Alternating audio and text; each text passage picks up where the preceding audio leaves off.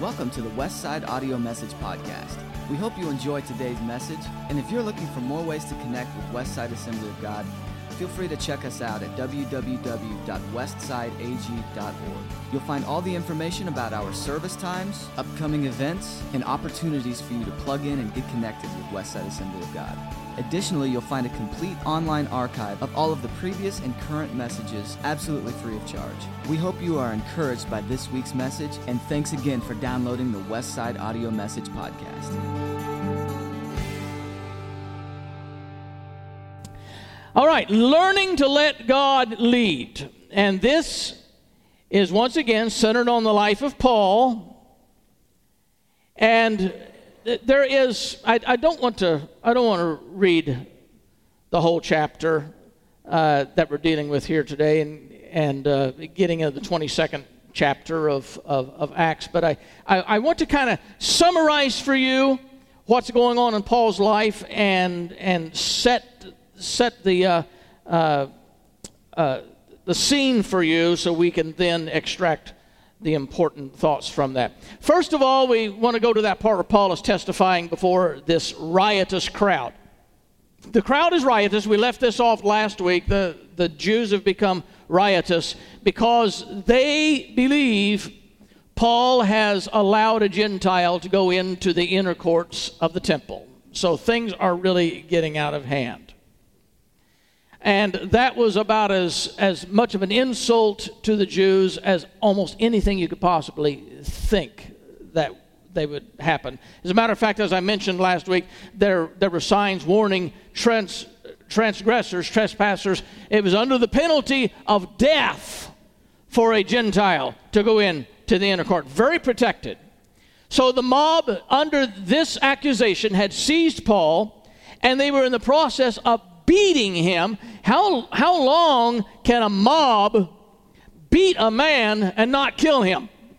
So you have to understand, uh, he was either severely, severely beaten, or they had come to this rescue just before they killed him, but he was not in good shape, having been beaten by the mob. So as he is talking, giving speeches, you have to understand he's not in good shape doing this bruises and bleeding and obviously been beaten silly by a mob, he is then giving testimony and speaking to these people. You got to keep that in mind, what kind of condition he was in. The Roman guards did not really understand everything that was happening because of this massive riot. The first thing they thought of is recently there had been this, this Egyptian troublemaker who came into town and tried to start a little rebellion, and he led uh, some several thousand people out into the desert. And they thought, this, this Egyptian rabble rouser is back at it again. So they looked at Paul, they thought, this must be the man. That was what they had in mind as they took Paul, put him in chains, and they said, We're going to move this man into the barracks. They didn't know who Paul was. They didn't know why the crowd was beating him. He must be that Egyptian troublemaker. Uh, they, their plans were take him to the barracks, and there they would flog him. Now, Paul's been flogged before. Uh, he was flogged and put in prison, him and Silas. And, and I described to you what that flogging is all about. It doesn't feel good. And for Paul to be under the prospect of again facing another flogging. How many of you have ever been flogged before? I didn't think so. How many of you like to be flogged once and then flogged again in a couple of years? That's like a near death experience, and then you're right on the verge of being flogged again. What's with this? Some people don't get flogged their entire life. I get two times. So it, it, it, this, is, this is traumatic for Paul. Take him to the barracks, flog him. It was their method of torturing him in order to force a confession of the truth from him and so they're preparing him. They, they had put him in the barracks. They were getting ready to flog him. And then Paul speaks in the Greek tongue. He's bilingual, multilingual. He speaks to the Roman guards in the Greek tongue, and he says, I am a Jewish citizen of Tarsus. Now, notice, Paul doesn't tell everything about himself yet. He gets bits and pieces of information. The only information he gives at this point is, I am a Jewish citizen of Tarsus and he says, Can I speak to the people? Now, the guards, before they answer his request, they're astonished that he speaks Greek. And so they said, well, this not, must not be the Egyptian. The Egyptian wouldn't be speaking Greek, so they got the wrong guy. And then Paul exhibits, as we study this, a brilliance as an orator, a brilliance as, a, a, a, as being able to put together a, a case that can move and somewhat manipulate the crowd. He uses his gift as a skilled orator to calm the people down and then take the opportunity to give his testimony. So he takes control of the crowd by first, the crowd's in a frenzy. They haven't calmed down yet. And he uses his hands. And it, as long as it takes, finally they begin to settle down. He's motioning. Everybody quiet. Everybody quiet. He didn't have a microphone. He had to speak above the noise of the city. And finally, as they quiet down, he begins to speak. And he speaks to them in another language, Aramaic. Now, Aramaic was the language that Jesus spoke. And Paul speaks in Aramaic, and the people immediately realize wait a minute. We're intrigued by the fact that this man we were just beating up is speaking Aramaic. So, the very first thing he did, the clever thing that he did uh, is he, he, he calmed the crowd by speaking a language they could appreciate. Now, what, is, what does that make a difference? Because if he'd have been a Jew of the diaspora, the, the scattered Jews, there were Jews that were, that were in, centrally located in Jerusalem, then there were Jews that were scattered throughout the many different countries. Those Jews that had been scattered to other countries would have lived, learned a different language and communicated in a different language. Remember the day of Pentecost? When they were uh, speaking in other tongues, and all these Jews from different parts of the country came and they said, What? They could hear them in our language. So they all had a different tongue. But the Aramaic that he spoke told them something. He's not a Jew of the diaspora, he's one of us. When he spoke the Aramaic, they said, He's one of us. We're beating up one of us. So now they were interested who is this man? And what does he have to say? It was one of the most brilliant things he did to begin to connect with his crowd. So he begins to give a testimony of his conversion. He began by dropping a couple of names that would further gain him a bit of favor with the crowd. The first name that he drops is I was a student of Gamaliel. And when he said Gamaliel, Gamaliel was the most respected teacher in that era. And when they said I'm a student of Gamaliel, it's like, well, man, that's you are. It, it's like having a doctor's degree. Student of Gamaliel, they have a lot of respect for anybody. They have a lot of respect for Gamaliel and any student of his. So now he's got some of them a little bit sympathetic. They were just beating him up minutes ago. Now he speaks Aramaic and he's a student of Gamaliel, and they want to hear what he has to say. He's turning the crowd in his favor. And then he says, I said at the feet of Gamaliel uh, and was trained according to the strictness of the ancestral law. Another interesting phrase. Ah, ancestral law. The Jews love to hear ancestral law. Another reason to really respect this man, taught in ancestral law. He's connecting with them with all these little Judaistic things. The crowd appreciated that. Then he tells them, I had I was on a mission. I wanted to kill Christians. Now they love him. What's not to like about this guy? He speaks our language, trained by the best. He hates Christians, so do we. Why are we beating him up? And he tells his testimony. He was blinded by a light at noonday. How bright does the light have to be to be brighter than noonday? And the soldiers could see the brightness, but they couldn't hear the voice, didn't know who he was talking to. So the light was pretty obvious. And after being blinded by the light, escorted to town, Paul then drops another name. He tells of a Jew named Ananias. And he says Ananias was a devout observer of the law. Don't you think the Jews would have loved that? Anybody's going to observe the law? Yeah, he's connecting with them. Ananias, a devout observer of the law and highly respected by all Jews living in Damascus. The crowd loved it. And now Paul shares something about his meeting with Ananias you did not read previously in the book of Acts. It was a very brief description of his meeting with Ananias then, but then he brings out another detail as he recounts this. And he said, This. Then Ananias said, The God of our ancestors, notice the little Jewish flavor to this. The God of our ancestors has chosen you to know his will and see the righteous one and hear words from his mouth. Who's saying this? The highly respected Jew Ananias. They are tuned into this guy.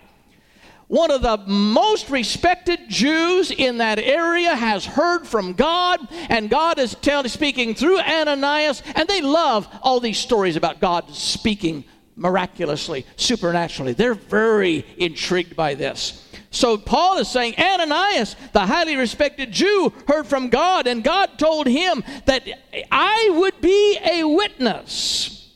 I would see the righteous one. He hadn't said Jesus yet because he's very carefully avoiding these triggers, these unnecessary triggers. And they don't know who the righteous one is either. They're just glad that God spoke to this, this uh, highly respected Jew, and God's using this Jew to speak to, to, to, Paul, and Paul's been chosen by God to, to hear the righteous one and to share his words. Now they're wondering, well, what are the words? Share the words with us. We want to hear this. This is evidently of God. And he said, You'll be witnesses to all the people of what you've seen and heard. And now, what are you waiting for? This is still Ananias talking to Paul. Get up and be baptized and wash your sins away, calling on his name. And they understand sin, and they understand forgiveness of sin. They don't understand Jesus yet. So Paul's just made a case for having been appointed by God to see the righteous one and to be this witness of all the righteous one. And what do the Jews think about that? They're still tracking with him. This is great. And then Paul tells them, and, and when I was at the temple praying, and they love that, he's a temple praying Jew.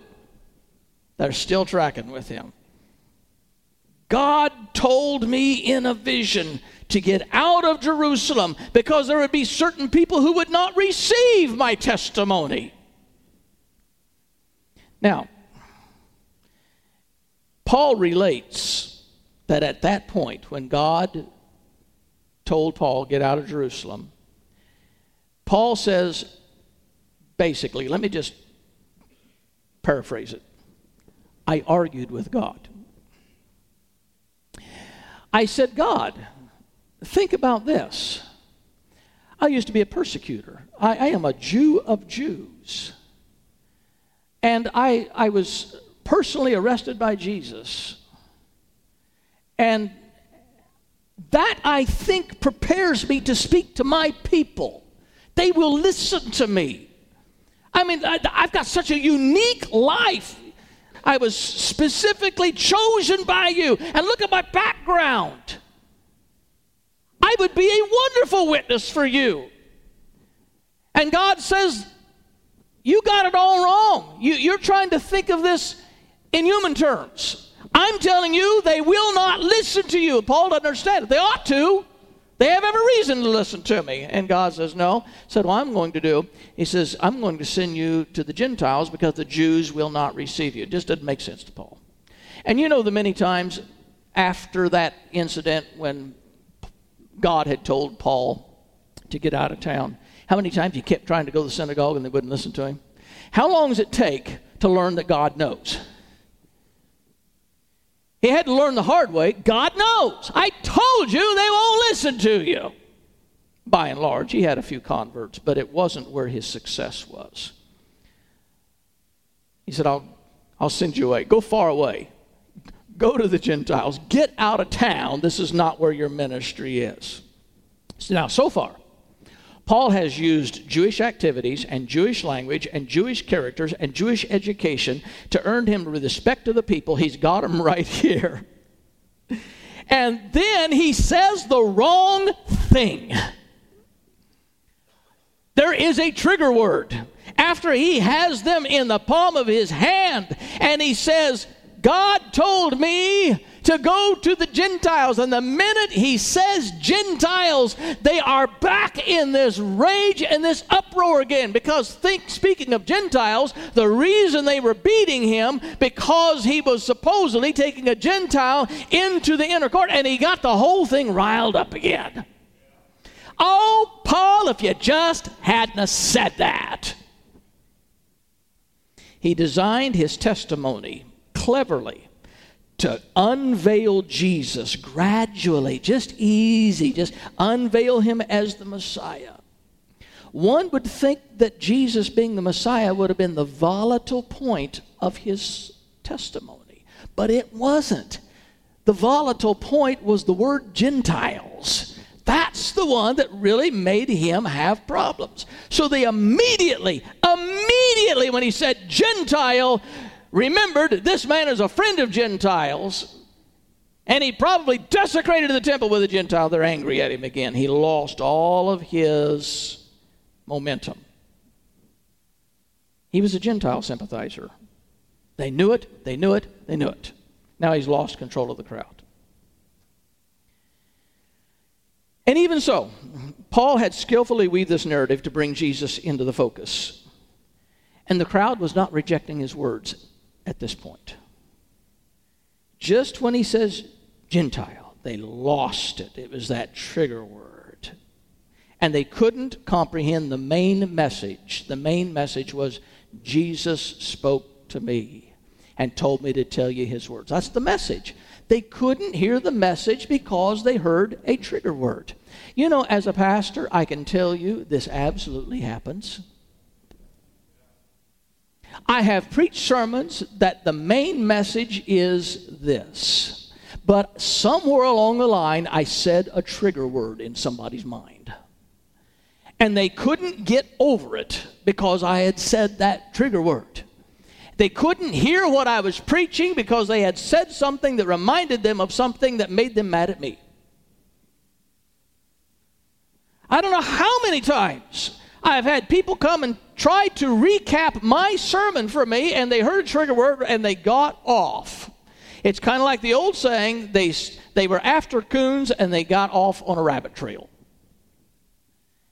And I've, I've had people say, uh, that sermon you preached the other day about, and they'll go on and describe the sermon. And I'm thinking, my, I can't even connect with what you're saying. I don't remember preaching that sermon. You know, the one about, no, I don't remember preaching that. And they, they might get it to the point where I finally recognize which one they're talking about. I have gone back and listened to my sermon. There was nothing in there like that. That's what they heard. That's how easy trigger words can get us off of the main message. What's the main message here? I'm trying to preach about Jesus Christ. But they went home and saying that he preached on something totally different and made them mad, they're never going back. My goal is to win people to the Lord. But sometimes they hear things that trigger emotions and that trigger thoughts, and they completely obliterate the core message. Now, the, the Jews didn't have a chance of seeing the Messiah because they hated Gentiles. What is it that keeps people from finding Jesus? What is it that triggers them? That when all I'm trying to do is preach that Jesus Christ has come to save the world from their sins, that they come and they hear something they can't deal with and they go away and say, That preacher was mad at me. It wasn't what the sermon was about. The crowd got worked up again. The Roman soldiers swooped up Paul and carried him out of there back to the barracks.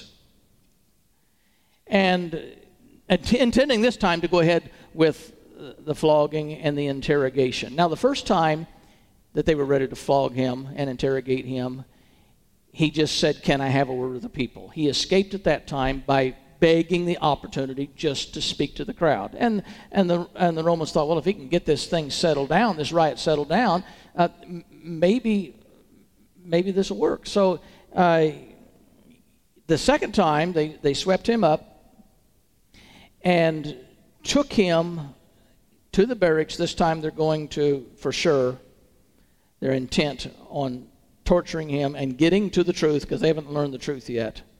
And just about as they are to flog him, then he gives a second bit of information about himself. I don't understand Paul at all. Why doesn't he just spill the beans and get everything cleared up in one fell swoop?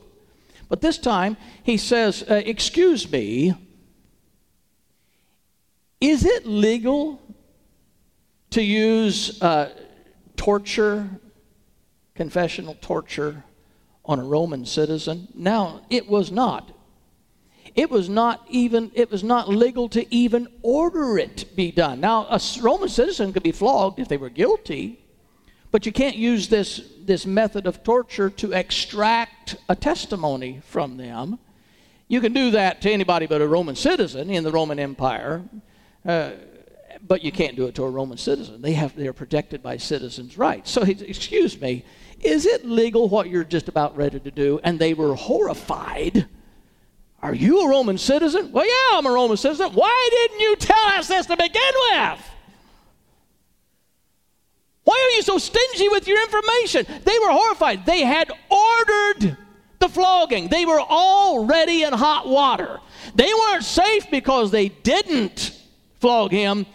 They were in deep trouble because they ordered it. That was illegal, and it could cost them plenty their lives, their position, cost them something. They were horrified. Whoa! We came that close to flogging a Roman citizen. Who ordered this? Somebody. Heads are going to roll. They decided at this point they were going to release him to the Sanhedrin. And they would go and listen to Paul talk to the Sanhedrin. And the Sanhedrin, which would have been the Jewish council, they were overseeing their own affairs, see.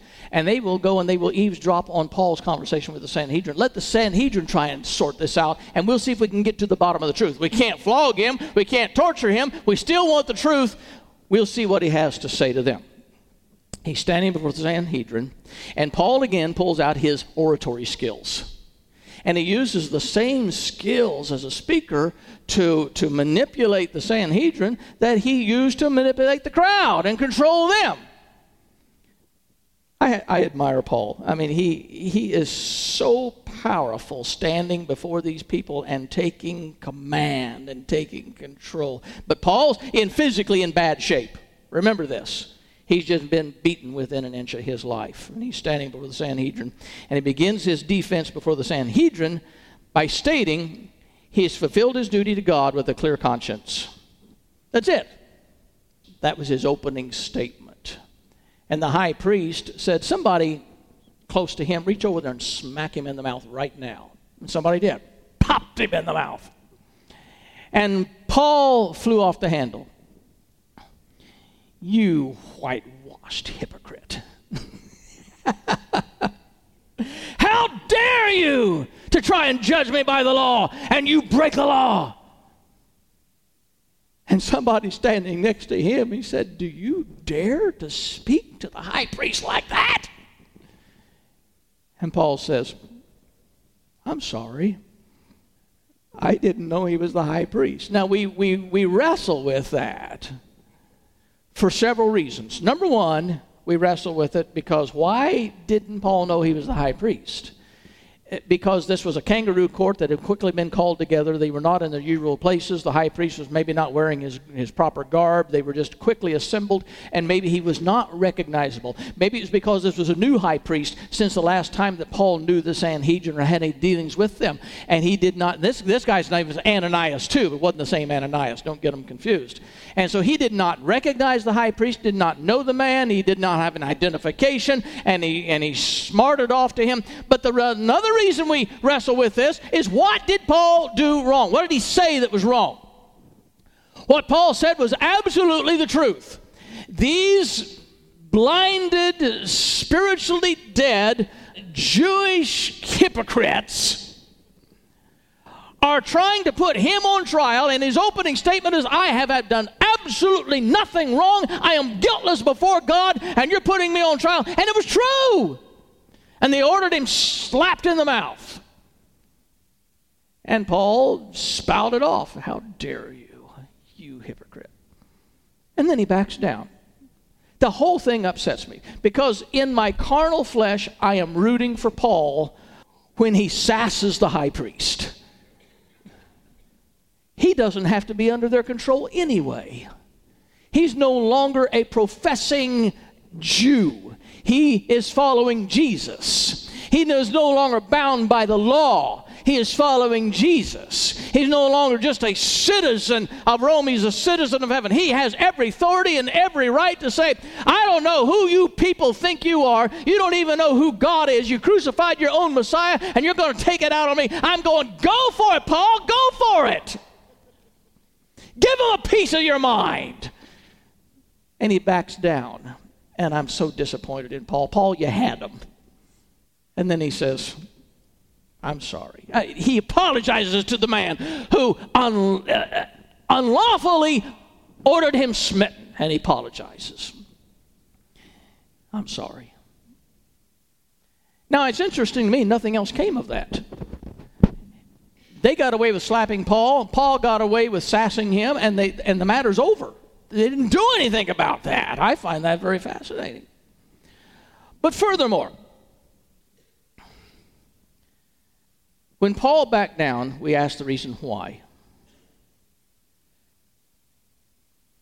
And the fact is, if you just want me to cut to the chase right now,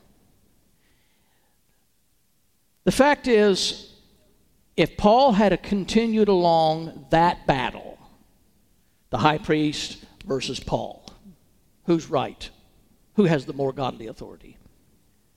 Paul would have would have made a train wreck out of God's will for his life.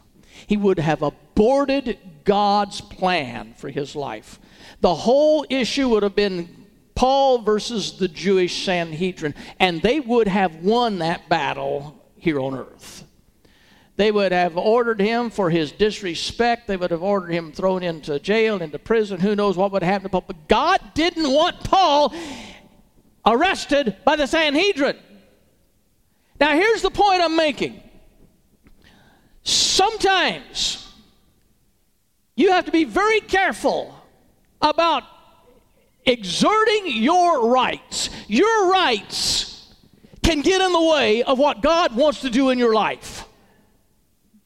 Surrendering your rights keeps your life in the hands of God and Him directing you. But if you're bound and determined you're going to win this battle and you're going to be right, you might abort God's will for your life. So, what Paul was doing, he was backing down because this was not what God wanted for Paul's life. It's not a matter of who's right, who's wrong, who's got more authority. Was it right for them to smack you? No, it wasn't. But God wanted Paul to go to Rome, and it wasn't going to happen if this was his battle. You've got to pick your battles.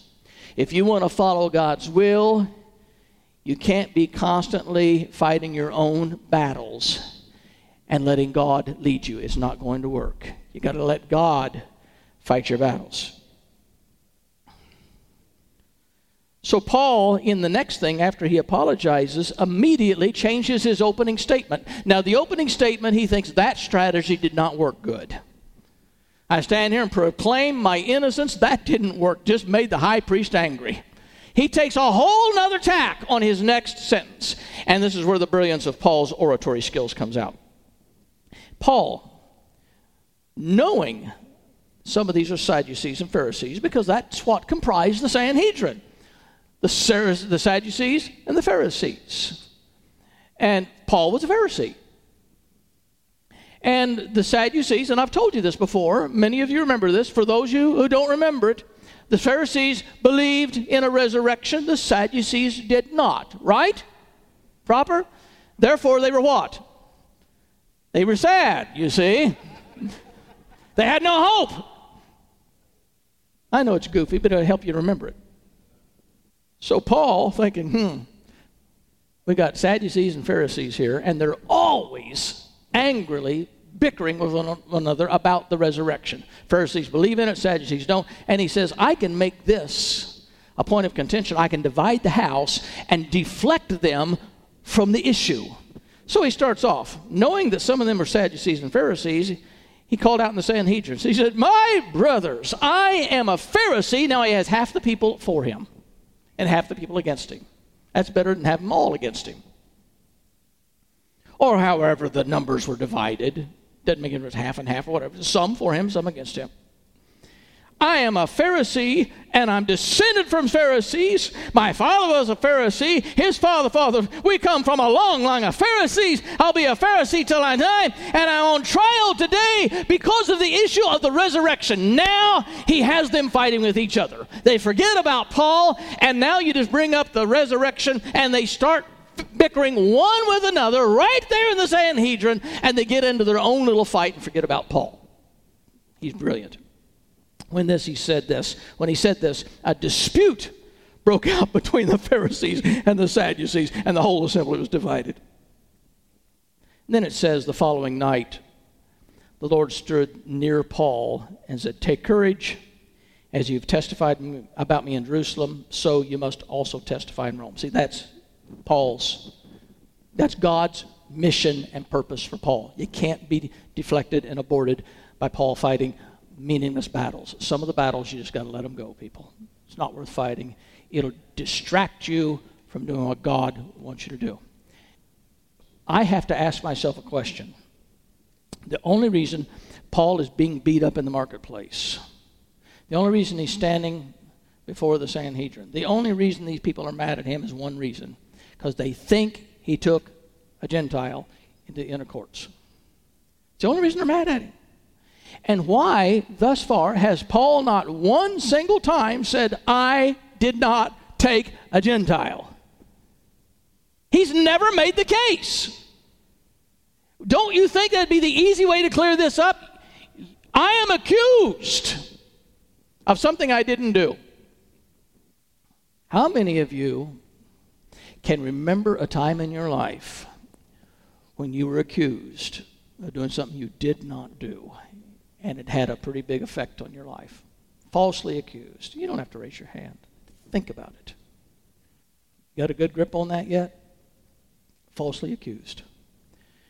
Is there anything that is more infuriating than to be falsely accused of something? Total out and out lie spread against you. And you can adamantly say, I did not do that. One person gets falsely accused and loses their job because of it. I didn't do it. They fired me. Somebody gets falsely accused and their marriage breaks up. It's not true. I'm telling you, it's not true. Well, it looks to me like it is. It's not true. You get falsely accused. It has a devastating effect on some people's lives. And Paul never even addressed that issue.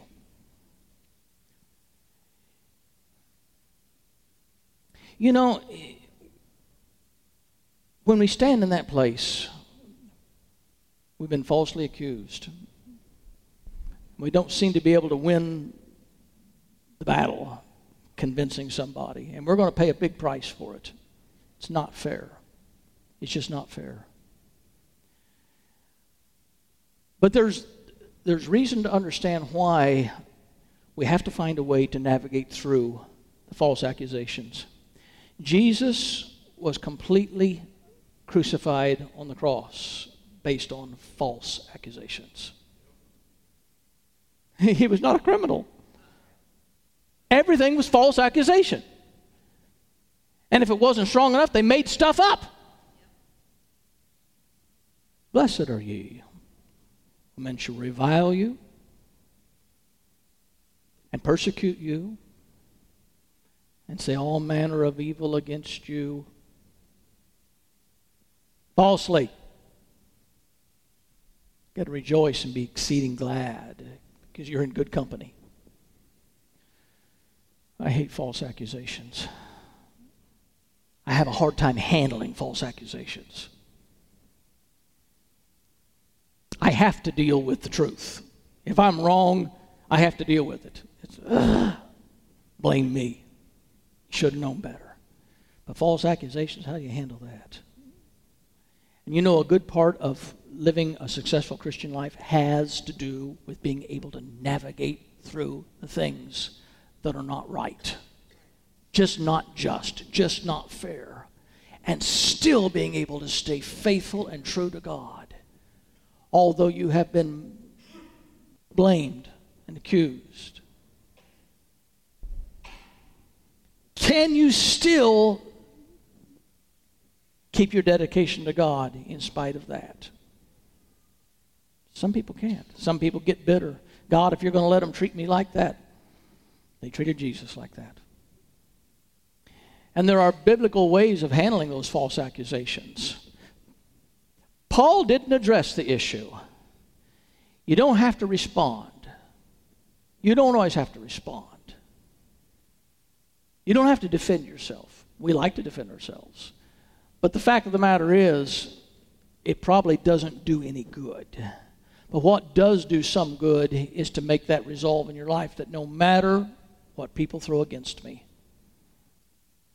I'm not going to be dissuaded from serving God and trusting Him and believing everything's going to work out for the best if I keep my trust in God. I can't do anything about the rumors they make up about me.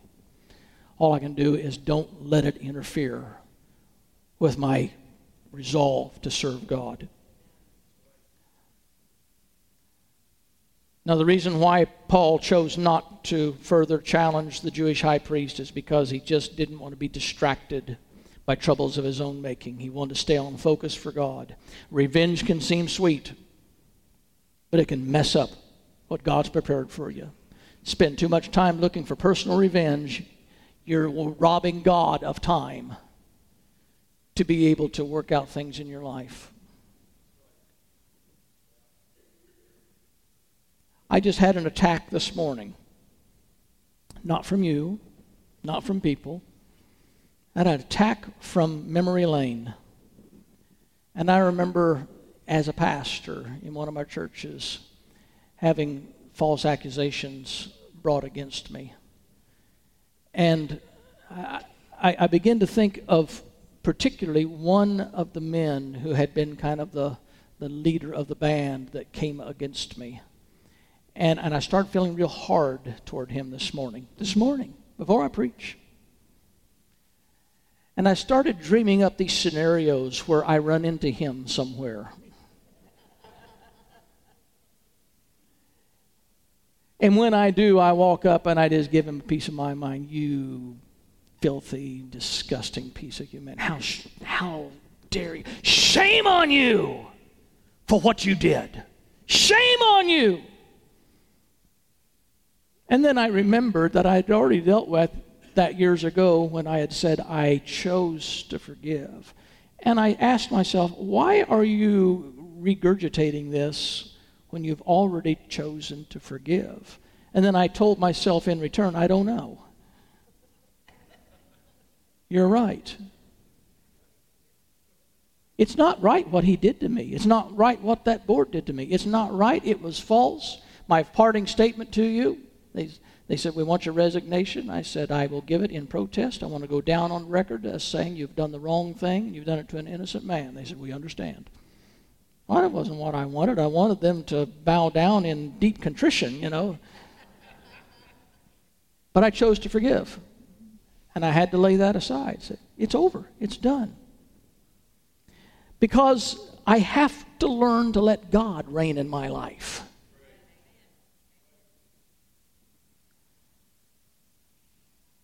Time and again, Paul showed signs of wanting to do what he wanted to do.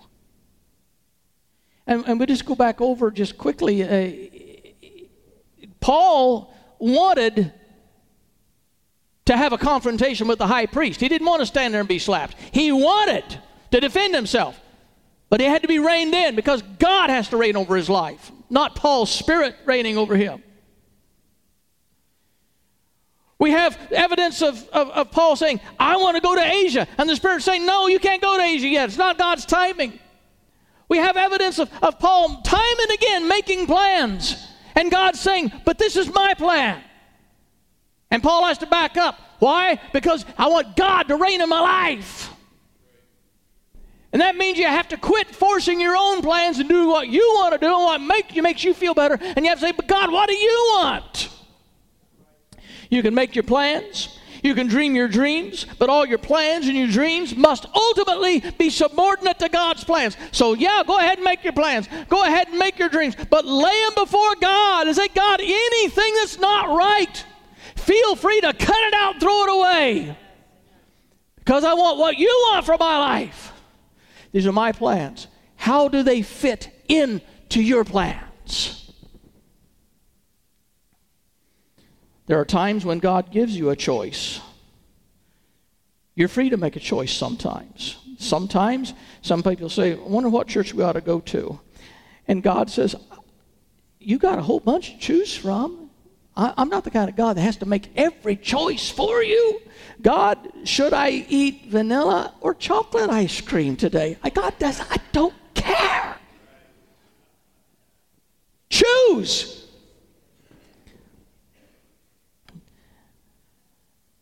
God, who do you want to marry? There's 7 billion people on the face of the earth. And if you think there's only one person that can make you a fulfilled life and a, and, and a godly person, that you're sadly mistaken. There's, there's choices. But on the other hand, on the other hand, there are times whenever God will want to specifically direct you, and no matter what choice, whether it's the college you're going to go to, the career you're going to choose, the church you're going to choose, the mate you're going to choose, the one thing that you do have to do in all of those cases is put it at the feet of God and say, God, if this doesn't please you, shut the door and quit complaining when he does. Because you have to learn how to let God reign in your life. Now, listen to this advice from James, the brother of Jesus. Now, listen, you who say, today or tomorrow we will go to this city or that city and spend a year there and carry on business and make money. Why? Do you not even know what will happen when you do not even know what will happen tomorrow? What is your life? You're a mist that appears for a little while and then vanishes. Instead, you ought to say, if it is the Lord's will, everybody say that. If it is the Lord's will, we will live and we will do this or we will do that. It's very simple. Just learn to pray if it's the Lord's will. Lord, thy will be done. Make God your guide. He's not too busy to manage your life. You give him that invitation, he'd be glad to do it for you. Learn to let God reign in your life.